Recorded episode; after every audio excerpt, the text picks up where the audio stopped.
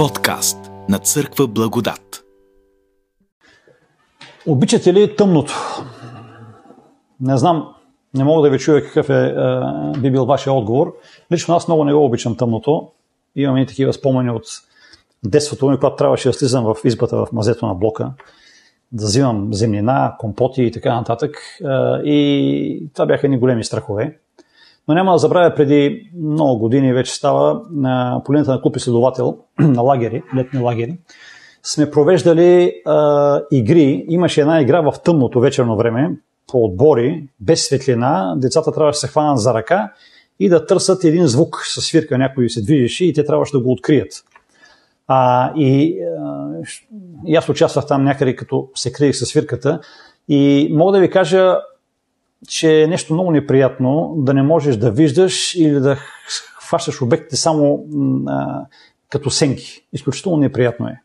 Може би някои от вас се качвали на, на връх Вихрен и едно от най-добрите неща за връх Вихрен е, че можеш от София да тръгнеш много-много рано сутринта и още по-тъмно, било от хижа Вихрен или от Бъндарица, да се изкачваш към върха. Последния път с група приятели а, от хижа Бъндарица решихме да се качим на кончето и тръгнахме по-тъмно. Беше, още не беше изгряло слънцето. И тези, които са ходили там, знаят, че от хижата, като се тръгне, се минава през една гориста местност, преди да се излезе на откритото. И беше тъмно, ни всеки с челник, пуснали челниците и се, движиме, а, се движихме в, а, в тъмнината. И трябва да ви кажа, че въпреки челника, не се виждаше достатъчно добре. Имаше опасност от препъване, липсваше цялостния поглед на картината, някак си дебнеха сенки, беше студено, и когато поизлезохме от гората, започна видеото да си проправя път. Светлината започна да навлиза и да гони тъмнината. Започна да гони, да гони, да гони мрак. И някакси, поне в моята душа, света започна да се отваря по, по един много красив а, начин. Започнах да имам по-голяма яснота, да виждам на 50, на 100, на 200, на 300 метра напред. С течение на времето започна да става по-топло. Една свобода някак си ме обхвана спокойствието изгони страха, перспектива. Казвам това, когато говорим за тъмнината и светлината, защото в а, християнството светлината а, много често се използва и слънчевата светлина и въобще светлина се използва за да представи а, образа на Исус Христос и неговото влияние в а, нашия свят и в живота на, на човека, на отделния, на отделния човек. На практика фигурата на Исус Христос е централна.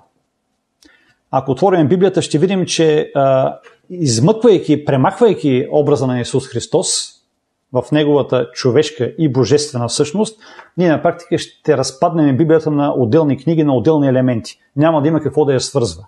Исус Христос е центъра на, на, на Библията, Той е светлината, която огрява, прогонва страховете и внася спокойствие в нашия, в нашия живот. И не случайно, когато Матей пише своето Евангелие, той започва активната дейност на Исус Христос с един доклад в Матей 4 глава, който би желал да прочита пред вас. Исус Христос се е кръстил, това е докладано в 3 глава, след това са в 4 глава изкушенията в пустинята и след това а, а, Матей продължава и казва в 12 стих, а когато Исус чу, че Йоан бил предаден на властта, се отегли в Галилея.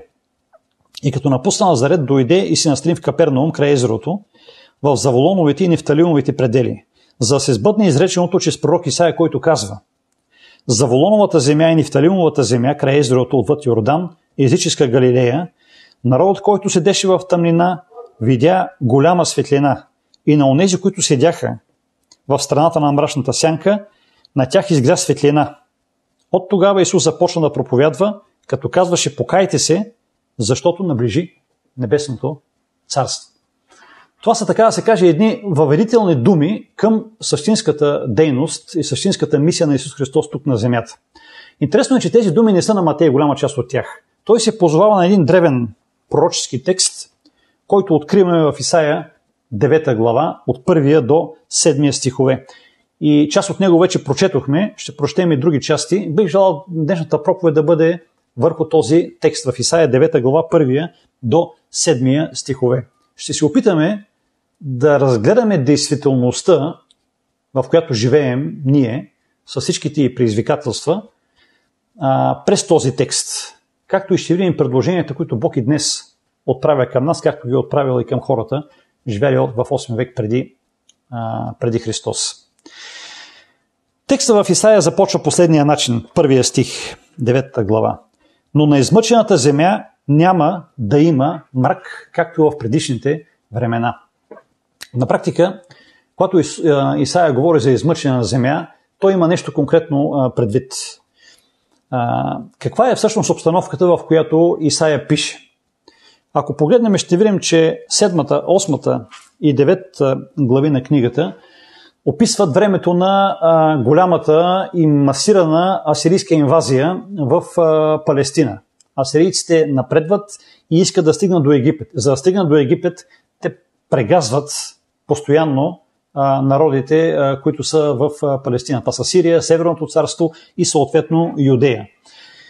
Теглат Паласар III, един от големите асирийски завоеватели, осъществява, историята ни казва, че осъществява два военни похода в периода 734 и 732 година и откъсва района на Нефталим и Заволон, за които се говори тук в текста.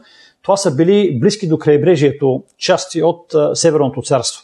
Той ги завзема, откъсва ги и ги превръща в, асирийски, в една асирийска всъщност провинция. Десет години по-късно, в 722 година, Самария, столицата на Асирия, пада под а, асирийско господство и хората биват разпръснати и а, с тази година всъщност приключва историята на Израел, на Северното царство. Факт е, че нашествието на асирийците или нашествията на асирийците са свързани с страшни а, жестокости. Историците докладват, че когато народите са чували, че асирийска армия приближава, те вече са треперали от страх. Защото са знаели, че когато асирийците превземат един град, са избивали наред, няма ли са никаква милост. Деца, жени, възрастни хора, за назидание са набивали хора на колове. Деряли са кожите им. Избождали са очите им. Били са страшно жестоки. Асирийската жестокост е била много широко а, известна. И хората наистина са треперали от страх, само когато са чували, че на хоризонта се появяват асирийци. Исаия казва измъчена земя. Измъчена земя. Днес ние надали можем да си представим ада, в който са живеели тогава хората. Страховете от една страна, кланета, глад, измъчвания, депортации на стотици хиляди километри, разделени и разбити семейства, опожаравали са сирийците огромни площи от посеви, изсичали са плодородни а, дръвчета и въобще дървета. И когато те са минали, дали да остане жив, е нямало с какво да се прехранваш. Било е страшно. Страшни времена. Днес ние живеем в един много, много по-спокоен свят. Може да се оплакваме от хиляда неща, че ни, не ни е удобно или че ни е малка заплатата или че нещо със здравето ни има проблеми. Така е. Но светът е много по-спокоен. От една страна. От друга страна се питам дали този свят, нашия свят въобще, днес или вчера или когато и да е било, може да бъде наречен а, спокоен. Когато говоря сега на тази тема, няма как да не, да не разсъждавам за пандемията за здравните последици, които тя хвърли. Много болни хора. Хора починаха. Отделно това се отразява не само върху физиката и здравето, но отразява се върху нашата психика. Появиха се страхове, тревожност, депресивни състояния. Някои хора останаха без работа. Въобще тази пандемия много сериозно разклати нашия свят и постави сериозни въпроси за това как ще продължим напред, даже и тя да си да отмине.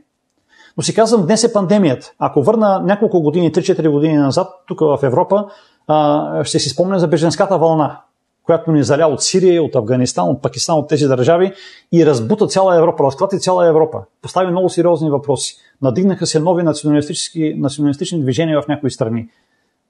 Европейския съюз стана доста по-нестабилен. Връщам още назад лентата, 2008 година, голямата финансова криза, която остави много хора без работа, която години наред вълнееше не само в Европа, а по цял свят. Ако върна лента още назад, 2001 година, атентатите в Съединените щати, които промениха въобще мисленето за сигурност в нашия свят, нещата станаха доста по-различни. След 2001 година, когато минаваш и пътуваш с самолет, много по-големи рестрикции има по летещата и така нататък и така нататък. И мога да връщам лента назад и назад и назад и назад. И трябва да кажем, че светът никога не е бил сигурно, нито е бил а, спокойно място. Както в общ план, така и в индивидуален план по един или друг начин ние сме, а, живееме в измъчени, живееме отеснени. И това е така не защото едни управляващи са по-добри от другите или са по-лоши от другите. Нали, те си носят своята отговорност, но не това е основната и баз, базова, базисната причина. В самата, как да кажа, в самата си основа, човешката действителност е корумпирана. А, човешката действителност има повредено ДНК. Оттам идват всъщност проблемите. И във втория стих се казва в нашата девета глава на Исаия, народът, който ходеше в тъмнина, видя голяма светлина. На онези, които седяха в земята на мрачната сянка, им изгря светлина. Исаия използва това сравнение с тъмнината и казва, ние като хора ходим в тъмнина. Народът ходеше в тъмнина. И с този израз той а, много точно обрисува човешката безисходица. Базисната, основната човешка безисходица. Не говоря за конкретен момент на щастие или нещастие. Говоря за основната човешка безисходица. Далеч от светлината, далеч от яснотата, далеч от предвидимостта. Живот в тъмнина. И няма как. Ние живеем и трябва да живеем и трябва да работим и трябва да се движим. И в тази тъмнина ние се опитваме да напипваме. Вървим напред, препъваме се. Някои неща са по-ясни, други не са толкова ясни. Не знаем какво ще стане утре, какво да говорим за след една-две години, какъв ще е живота ни, на децата ни, на родителите ни, ще имаме или няма ли да имаме работа. Това е една голяма неяснота пред нас. И може би пандемията точно и това разкри. Въпреки големия напредък на науката, и слава Богу, че тя е толкова напреднала, защото ако не беше толкова напреднала, сигурно ще има страшно много повече жертви, но въпреки нейния напредък, ние пак пипаме в мрака и не знаеме как, как да продължим. Библията всъщност, ако трябва да погледнем към нея, тя нарича това повредено ДНК, го нарича грях. Сега няма да говорим дълбочина за греха, но знаем, че греха е последица от едно отделяне от Бог. От това, че човечеството и ние сме се отделили от Бог. И тъмнината на практика е липса на светлина когато се отдалечиш от източника на светлина, ти затъваш все повече и повече в мрак. И няма как да произведеме светлина, ако тя не дойде отвън. И резултатът много хубаво е описан в четвъртия стих на 9 глава, където Исаия използва изрази като хомот, като тояга на плещите, като бич на огнетените. Това е резултата. И живота, скъпи приятели, е една постоянна поредица от загуби докато накрая загубим и самия живот. И когато си млад и вървиш нагоре, до една определена възраст, нещата горе се получават, защото ти израстваш. И след това стигаш билото и започваш да се спускаш. И спускането е категорично и сигурно. Рано или късно, всеки проглежда и а, установява в какъв свят а, живее. И най-късно а, започваме да проглеждаме, когато неприятности ни се стоварят на главата в личния ни живот. И а, започваме да усещаме, че над нас тегли е едно, как да нарече, едно проклятие на липса на житейски смисъл. Най-късно, когато а, усетиме смъртта край нас или застрашаващия нашия живот, ние започваме да, да установяваме и да си казваме, има нещо, което а, има някаква голяма несъвместим, несъвместимост, има някакъв бък в системата. Няма как да съм днес жив, утре да ме няма. Тези две неща поне моя ум, не знам как е при вас, не могат да ги съчетаят. Живота изключва идеята за смъртта, а тя е факт. И тя е сигурна, тя някой ден идва. И ние се сблъскваме с този централен въпрос на битието, централен въпрос, свързан с, а, с смисъла. Над нас тегне проклятието на липса на житейски смисъл. А това е много по-страшно от отделните неприятности, от отделните страдания, през които минаваме и от които може да се получим. Как се справяме с тези тревоги, с мъките, с загубите? Как преборваме липсващия житейски смисъл? Има различни подходи. Едни хора се хвърлят в работа и гледат много-много да не засягат този, те го наричат философски въпрос а, за смисъл, за липсващия смисъл.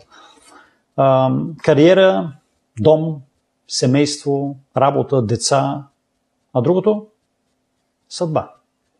Не сте ли чували този израз? Съдба. Аз да направя каквото от мен зависи, да осигуря децата си, да им дам прехрана, да им дам дом, да им дам бъдеще, а другото, каквото дойде. Какво зависи това от мен? И в известен смисъл са прави хората. Опит да се се реализираш и да развиеш дарбите си.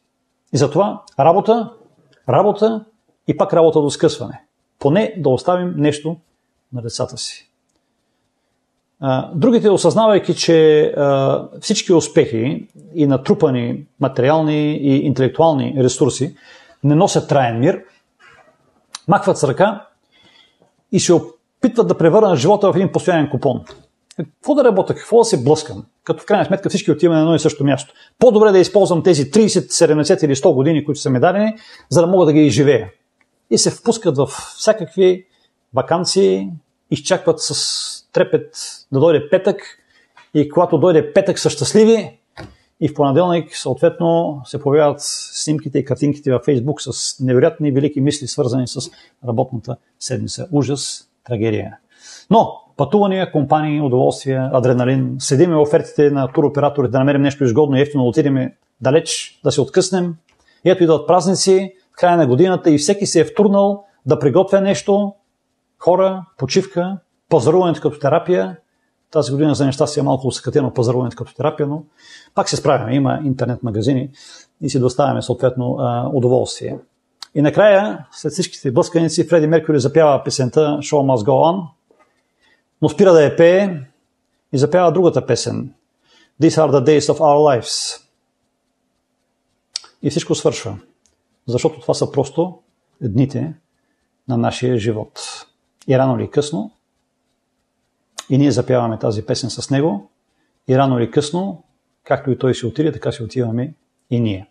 И краят е трагичен. И накрая пак сме губищи. Така, нека обаче да вкараме малко по-весела нотка в нашите разсъждения, защото този мотив, той е действително, можем да го говорим дълго време, но ние сме се събрали за това. на целият този фон на безпътие, Исаия предлага решение. Четем в 9 глава 6 и 7 стихове. Защото не се роди дете, син ни се даде и управлението ще бъде на рамото му. Името му ще бъде чудесен, съветник, Бог могъщ, Отец на вечността, княз на мира. Управлението му и мирът непрестанно ще се увеличават на Давидовия престол и на неговото царство, за да го утвърди и поддържа с правосъдие и правда от сега и до века. Когато така в този контекст се готвих за проповедта и си казах сега е време за решението и виждам какво решение предлага Бог чрез Исаия, си казвах, що за решение на системния проблем на, на човек? Що за решение? Някакво дете и то новородено. Може би Бог се шегува с нас, може би това е някакъв вид, който Исаия използва, за да развесели така или иначе ни, огнетения ни живот. Вярно е, че новороденото е мило и красиво и е приятно а, а, да общуваш с него, да го гледаш, да му се усмихваш, да му правиш разни а, номера, но то също времено е беззащитно. То е неспособно само да се справи. И ако няма някой край него, майка му, баща му, хора край него, които да го поемат, то ще умре много бързо. То е толкова беззащитно. А то трябва да предложи, според Исаия, решение на а, базисния човешки проблем. Много от вас имат деца, някои може би вече и внуци. И знаем, че новородените носят голяма радост на своите родители, на баби, на дядовци. Няма да забравя, когато се роди Кристиян, бях в Германия тогава студент и Варта роди в Магдебург. Отидах сутринта и разбрах, че тя е родила. И нямаше как да влезе преди нея, защото тя беше със секцио развълнуван страшно много от факта, че имам син и, и то неописуемо, не знам как да го опиша това нещо и трябваше по някакъв начин да споделя това. Излезах навън и къде, къде, къде намерих на телефонна кабина и дигнах и се обадих на тъщата. На тъщата, реших на тъщата да се обадя и казах така и така имаш внук. Невероятна радост. То, то извира, извира от теб. Малките деца са наистина нещо, нещо страхотно в, в нашия живот и носят голяма радост. Но как едно такова дете, едно такова бебе може да се изправи срещу човешкото страдание?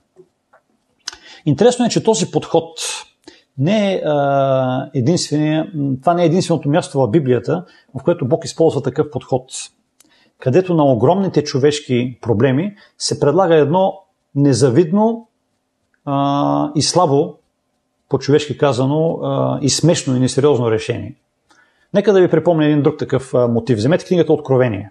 Там в книгата Откровение се описва борбата между Бог и Сатана и преследването на църквата и това преследване върви през цялата книга и се натрупват все по-страшни и по-страшни образи. Появяват се едни зверове с страшни глави, един звяр, а втори звяр, една блудница, която е напълно корумпирана и няма никаква съвест. И всичко това се струпва, тази цялата образност се използва да се покаже какъв е натиска, огромният натиск върху Христовата църква.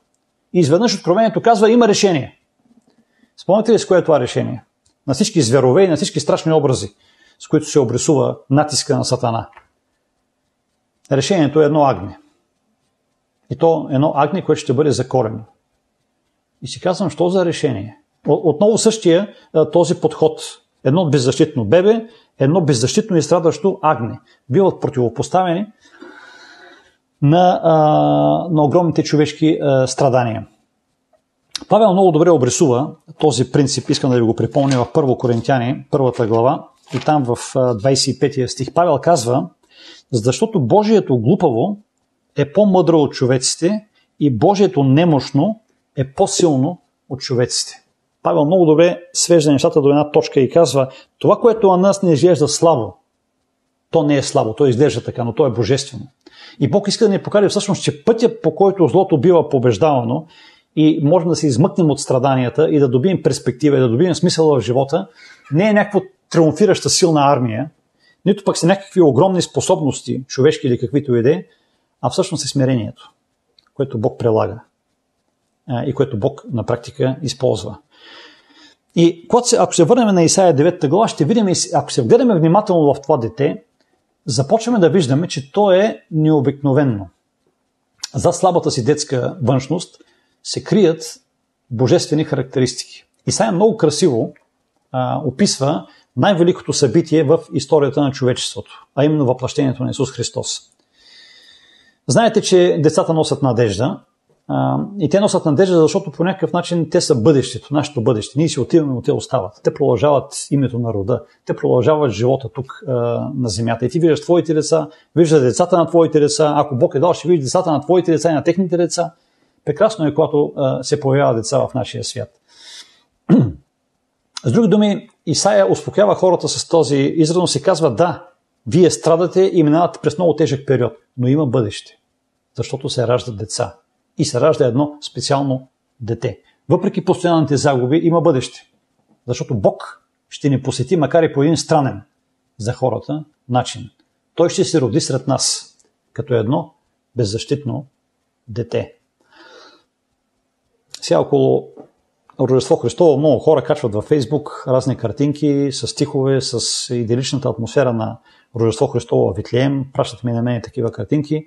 Приятни са, напомнят но когато зачета този текст в Исаия, виждам, че текста разчупва и надхвърля тази идилия на малкото бебе, което е в кощето в Битлеем при майка си Мария. Има нещо много по-силно, има нещо много по-голямо в този, в този образ. Какво всъщност е това дете? Името му на практика разкрива неговата същност. И искам да, да видим тези четири измерения, които Исаия рисува с името на, на това дете. Първо той казва, детето ще е чудесен съветник. Чудесен съветник. Един от големите проблеми, за които говорихме днес е загубата на яснота. И често, губейки яснота, ние потъваме в партийност, започваме пристрастно да поддържаме едно или друго мнение, да се противопоставяме един на друг. Объркани сме, не знаем на кого и в кого, в кого да вярваме. Е сега около пандемията, всякакви мнения, аз спрях вече и да ги следа. Излиза един доктор, излиза втори доктор и двамата си противоречат. Излиза един професор, излиза втори професор и двамата си противоречат. Ти четеш и тръстиш и се опитваш да разбереш кое е истината за вируса, кое е истината за нещата. Объркан свят. А, и, и, и, и ни потъваме в една огромна, огромна а, неяснота. В Исус Христос светът получава а, подкрепа, получава под, отеха, получава яснота. Не е яснота за вируса, не е яснота за болестта, не е яснота понякога и за конкретния ден, а една базисна яснота. Ти разбираш кой си, ти разбираш защо си тук в този свят и ти разбираш всъщност на къде насочиш усилията си и към кого да се стремиш, по какъв начин да си обвържиш, от кого да бъдеш зависим. И това коренно променя цялата картина. И в тази връзка, казва Исаия, Исус Христос е един чудесен съветник. И много хора по времето на и живота на Исус Христос откриват смисъл именно в контакт с Него. Биват излекувани, разбират кои са, разбират как да живеят, разбират, що е Божие царство и живота им корено се променя. И ако погледнем, аз вярвам, че факта, че сме тук заедно, говори именно за това, че и нашия живот някога е бил променен в тази среща с Исус Христос. По различен начин. Опитността на всеки човек е, е различна. Но аз вярвам, че Исус Христос е и в нашия живот един чудесен съветник. И днес ние сме тук, защото сме го срещнали. Затова нека да продължаваме да общуваме с Него, не само по време на празници, но и всеки ден. Исая след това добавя, освен чудесен съветник, той го описва с името Бог могъщ. И тук нещата стават а, дълбоки. Това невръстно дете носи в себе си божествени а, атрибути. Библията ясно заявява, че Исус Христос е Бог. Той не е просто само Месия, той не е просто някакво небесно същество дошло на земята, но Исус Христос е Бог. Казвам го това и го подчертавам, защото в последно време стана много модерно и в а, наши среди да се оспорва божествеността на Исус Христос. След като някои хора премахнаха Светия Дух от Троицата, трябваше да измислят какво да правят с Исус Христос, защото не може да двамата, махаш един и остава двама. Какво да ги правиш в Троицата? И казват, да, Исус Христос, всичко друго, но не е Бог. Той е Божий син, той е по някакъв начин се е излизал от Отец, но не е и Бог. Докато Библията е много, много ясна по този въпрос. Аз няма да влизам в дълбоки разяснения на тази материя, но взимам повод от изказването на, на Исаия. Искам да ви проща два текста. Във второ Петрово, примерно, в първата глава Петър пише в първия стих, а Петър познава Исус Христос и лично. Той казва, Симон Петър, слуга и апостол на Исус Христос, на вас, които чрез правдата на нашия Бог и Спасител Исус Христос сте получили еднаква с нас скъпоценна вяра. Петър казва, Исус Христос не е просто само Месия. Той не е просто само Божий син. Той не е просто и само Господ. Той е Бог.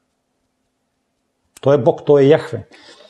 А, и нещо подобно казва, а, няма да го чета сега текста, и Тома, когато Исус му се явява специално на него, и когато Тома го вижда и осъзнава всъщност кой стои пред него, това не е човекът Исус Христос, пред него стои Бог Исус Христос, той казва Господ мой и добавя и Бог мой.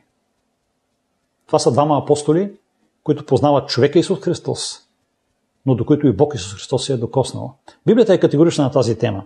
Но защо е важно всъщност, че Исус Христос е могъщ Бог, както го нарича Исаия? Когато кажеш за някого, че Той е Бог, няма какво повече да, да добавиш. Най-силното възможно описание. Може би си спомняте преди няколко седмици почина Диего Марадона. Диего Марадона за почитателите на футбола е, беше един гениален футболист. Спомням си го 1986 година на столното паренство, за всичките изпълнения, които прави тогава. Гениален футболист, като човек с неговия характер беше доста проблемна личност и скандална личност, но си отиде. А, и когато коментаторите тръгваха да сравняват и да говорят за Марадона и вече бяха нарекли преди десетилетия Пеле краля на футбола. И сега, когато имаш един крал в футбола, какво да правиш с Марадона, който не може да бъде втори крал, няма как, или втори цар, и, и си казаха, да, Пеле, Пеле е краля на футбола, но Диего Марадона е футболен бог. По този начин те се опитваха да, да намерят място на Марадона и да, и, и, и да го поставят на най-високия пиедестал. И какво друго, освен Бог? Няма по-велико нещо от Бог. Няма по-голямо сравнение от това да бъдеш Бог. Всъщност Бог не предлага, скъпи приятели, някакво решение на нашата човешка невъзможност. Той предлага себе си. Повече от това на практика няма. Самия Бог е насреща.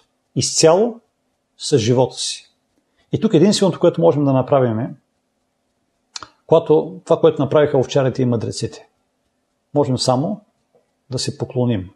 Много можем да говорим и да обсъждаме същността на Христос, Неговата божественост, как се съчетават нещата. И когато почнем да правим това нещо, стигаме до едни ограничения на това, до което ние можем да достигнем. Затова аз приемам това, което пише Библията. Исаия много категоричен и казва Исус Христос, това малко дете. Той е могъщ Бог. Не просто някакво небесно същество. Могъщ Бог. Нека да бъде слава на името му и нека и тази сутрин да се преклоним пред това Божие величие. И след това Исаия добавя и казва, освен могъщ Бог и чудесен съветник, той е и отец на вечността. Е, сякаш Исаия се опитва да ни увери, че това дете е този, който е, че той е Яхве от Стария Завет. А, някак си Исаия усеща, че когато пише тези неща, ще има неверие в слушателите му. И си казва, ако им кажа, че е Бог, това дете може би няма да ми повярва. Трябва да, да бъда достатъчно ясен. И казва, могъж Бог и Отец на вечността. Как едно дете може да е всъщност Бог? Исус Христос не е просто вечен. Това е интересното. Той е баща на вечността. И стая до такава степен задълбава и иска да бъде ясен. Не казва просто вечен, а казва този, който предизвиква вечността, този, който създава вечността, този, който иманентно има в себе си. Отец на вечността. Е, какво по-ясно от това?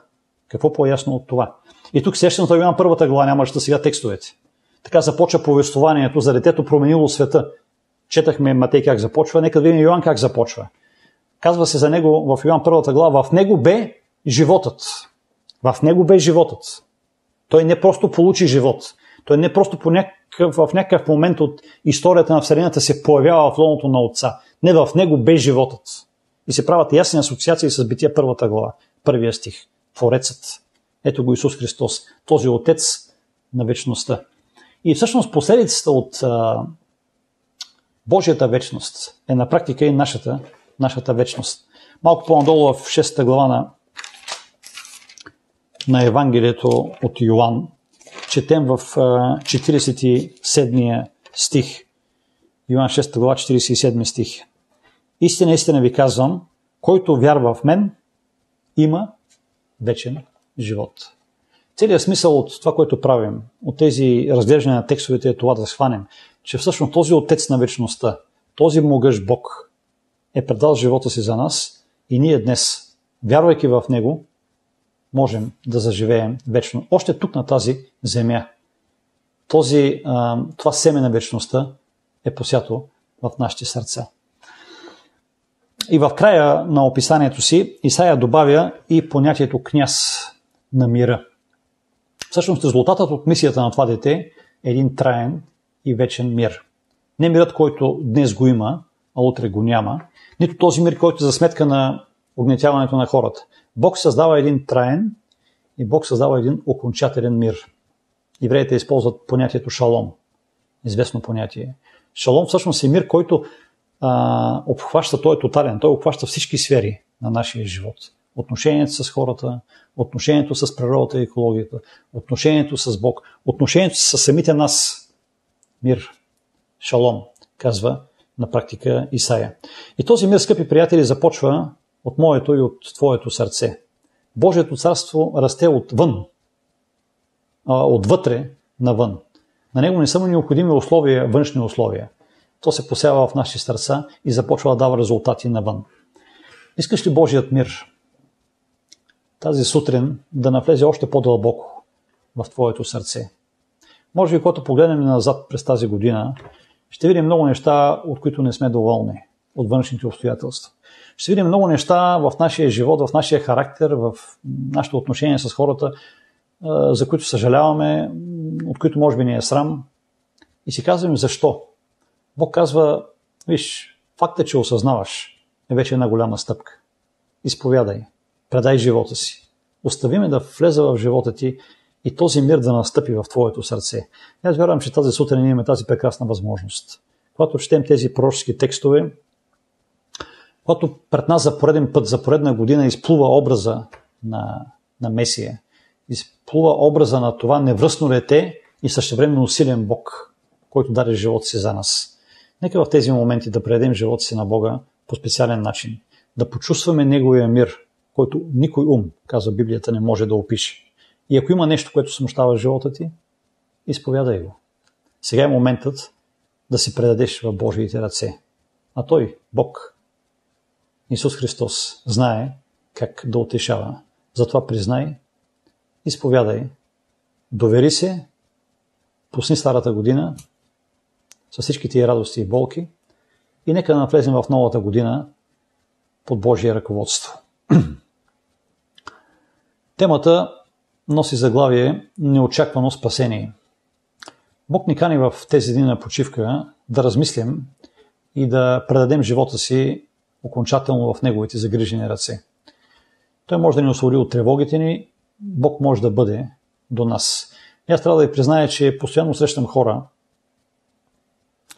с дълбока християнска опитност, различни и като възраст, и като състояние социално, и като преживявания, но хора, в които, от които се възхищавам, защото виждам как те са се отпуснали в Божиите ръце и Бог с течение на годините ги е променил и ги е превърнал в едни благородни хора. Несъвършенни, но благородни хора. Хора, които живеят Божието царство, живеят в Божието царство още днес.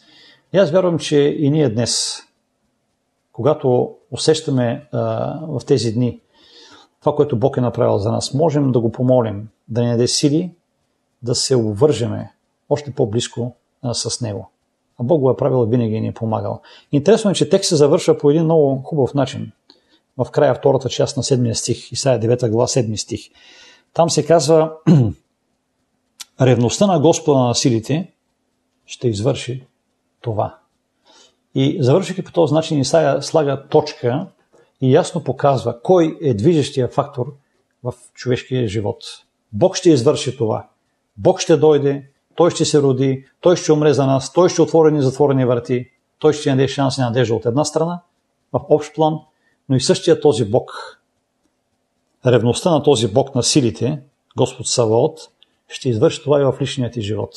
Нека Бог да ни благослови и да можем да продължим напред, въпреки неизвестностите, въпреки трудностите, да знаеме, че Бог е проправил път и че това, което Бог е започнал, ще го довърши до край. Бог да ви благослови за това. Амин.